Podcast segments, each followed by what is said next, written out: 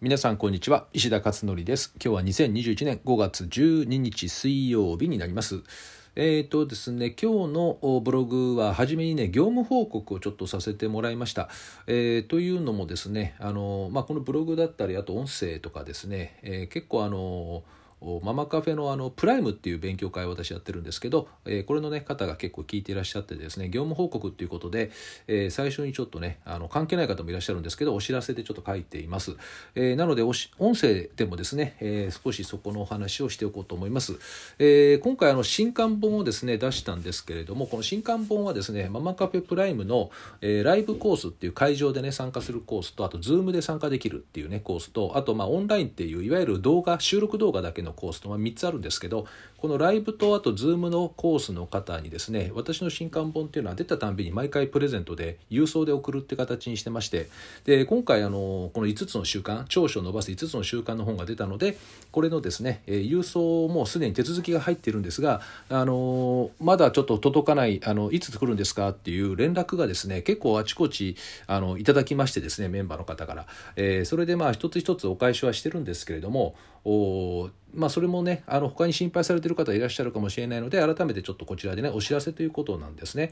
えー、っとね出版社集英社さんに確認したら昨日郵送も全部されているので、えー、まあ今日明日あさって、まあ、どれかで多分届くだろうということです。で、先ほど、まあ、こんなことブログ書いてたらですね、えー、っと、これ首都圏の方ですけどね、えー、本届きましたって言って、えー、さっきメールいただいたんで、えー、多分、まあ、首都圏の方は早いのかな、場合によっては。まあでも今ね、あの宅配とかは全国どこでもね、あの結構すごい勢いで届けていくので、えー、多分まあ今日届いてる方がたくさんいるのかなという感じはね、しますけれども、まあ明日、遅くとも明後日には確実に、え、届くとは思います。海外の方はね、ちょっと海外送れないので、えー、っと海外でもねお問い合わせがあったんだけども、えー、っと国内の自宅がある実家があるところにですね、えー、登録いただいているところはそこにお送りするという形になっていますので、えもう多分お手元にね行くのかなと思っています。えということで以上ですねちょっと業務報告で最初ねあの音声使ってさせてもらいました。で実はそのママカフェプライムっていうね、え講座講座というのかな、まあ、講座かなもう3年半ぐらいやっててますけどね。毎月毎月ずっとやってテーマを変えながらずっとやっていて今もうかなりのねあのオンラインも含めてかなりの方が今ご参加いただいてて、えー、本当にねありがたいんですけれど、まあ、これはですねあのー、まあ子育て、えー、教育の習い事みたいな感じかな。ママさんのための習い事。あの習字とかねそろばんとかあんな感じの毎月、えー、習う習い事みたいな感じですかね。でアクティブラーニングっていうグループワークが入れたりとかですね。あとリフレクションモデルって言ってあの前回のやつをですねあのかなりの時間とってリフレクションいわゆる復習ですよねリフレクションっていうのは、まあ、そういった仕組みを入れてですね最も定着するモデルっていうのを、えー、導入したねやり方をしています。でいつ入ってもいいしいつ辞めてもいいしっていうねいうような、まあそのまあ、習い事なんでね、えー、まあこれであの自由にね参加できるような形にしていると。ただまあ会員制なんでねあの今日今月来てあとしばらく来なくてまた次来るっていうのはできないんですけど、えーまあ、講演会じゃないんでねなのでセミナーですからしっかりとした。なのでまあ会員の方っていう形になっていただくんですけどまあそういうね、えー、ママカフェプライムっていうのをもう3年半ぐらいやっています、えー、それで今はもう全国も Zoom でねやるようにもなったので Zoom はだけどコロナよりも前からやってるからね実際ね、えー、もう本当にでもコロナになってすぐ Zoom にスイッチングして結構もうあの本当に全国各地海外からも参加されてるんでね、えー、そのまま直接話もできるしグループワークもできますからねだからすごくね重宝してますねそういった意味では。えー、ということでこのね、えー、今日はプライムの日だったんですけど、まあ、今月はですね、えーまあ、いろんなね昨今の状況もあって、えー、ズームにちょっと切り替えました今回はですね、えー、大阪もそうですけども東京も大阪も。えー、それで、まあ、通常は会場でね渋谷でやってるんですけどねでただ私はですね、えー、その渋谷で、えー、の収録もあるんでその場所で、えー、いつもながら喋って、まあ、要は無観客状態ということですかね、え、それで話をしながら目の前にあるパソコンで Zoom の皆さんとこれグループワークやりながらいろんな話をしたりっていうことで説明をしたというこういったね今日は一日だったんですね。それで、えー、内容がですね今月のテーマは子どもの長所を伸ばす5つの習慣ということで、えー、この書籍ですね新刊本と同じタイトルの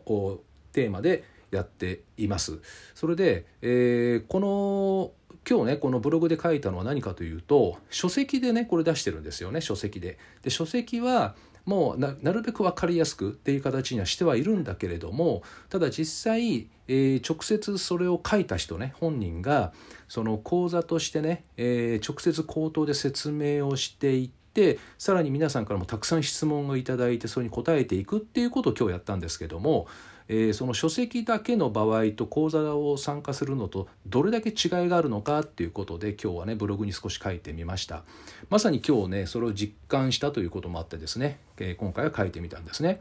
それでえっ、ー、とまずですねえっ、とまあ本でも相当ね3回4回読めば相当なあの入り方をしたりとかするんですけど皆さんもこれ多分体験あると思うんですがあの書籍で読む、まあ、もちろんもちろんこれはすごくいいね学びにはなるとただ一方で、えー、直接話を聞くってなるとまた印象がちょっと変わりますでしょで例えばですねえーと、誤解をしてる理解理解がちょっと浅かったりとか誤解してしまうというケースもやっぱりありますよね本読んでるとね。でその中の一つにですね、えー、どういうことがあるかというとこの5つの習慣の中に子どもの長所をね伸ばす5つの習慣のうちの1つ目第1の習慣っていうのは短所はいじらないっていう習慣なんですよ。短所はいじらないでこれについて書籍でも結構たくさん書いてるんですけれどもこれ結構誤解を受けやすいんですねこの言葉って。で短所はいじらないっていうのは、まあ、裏を返すと長所をさらに伸ばしていくっていうことなんですよね。長所をさらに伸ばしていく。でこれが初めの第一歩としてめちゃくちゃ重要なんですよっていう話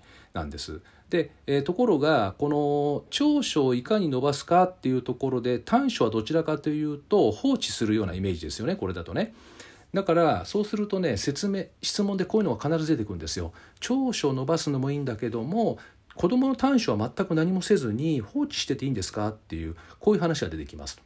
例えば、えー、うちの子片付けとか全然できなくてもいっつも散ら散らかしっぱなしで、えー、こういうのはもういいんですかっていうこういうね質問が出てくるんですよね。出てくる場合があるんですよね。でそこの部分をこれ書籍でですね活字でこう書いていくと結構やっぱ限界があって理解するのに限界があったりするんですよね。で例えば活字で言うとねこうって書くんですね。短所をいじらないという意味はまずは長所を伸ばし初めから短所いじりをしないという意味でさらに言えば短所をどうしても指摘したい場合ではまずは教えてあげることから始めますと。よくやってしまうことは教えるのではなく怒る叱るイライラしながら言うということをやってしまうので本来の言いたいことが伝わらず子供にはマイナス感情しか伝わらないのですねみたいなこういう感じなんですよね。でこれを活字でこう書いて読んでいくわけですよ。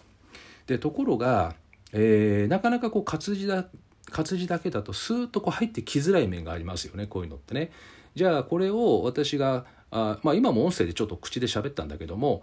実際講座ではどんな風にやるかというと、えー、例えばねこの短所いじりってありますよねってでこの短所いじりっていうところから入っちゃうと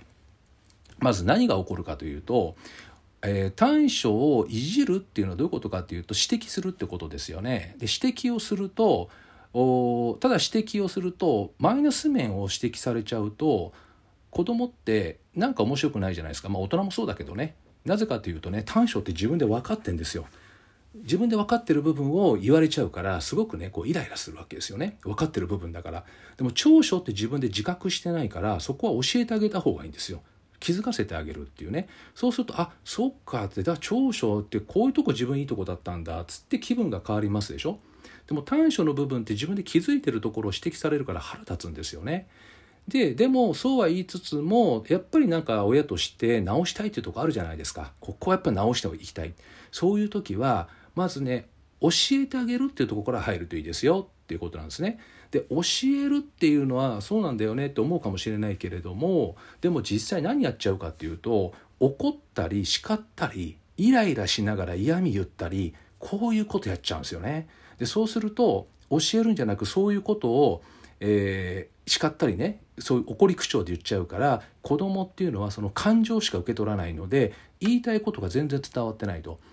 いうことになってしまって結局子供はあのあこの人怒ってんなっていうのは分かるんだけども教えられてるっていう意識が全然ないのでまた同じことを繰り返しちゃうっていうことなんですよねだから教えるっていうことをまずはやってみましょうと。でしかもそれ教えてもまたやらないっていう時もあるんで3回教えてみましょうと。っていうことですね。ここまでいくとねかなりのかなりカバーできると思うんですよね。だからそういったね、えー、いうお話です。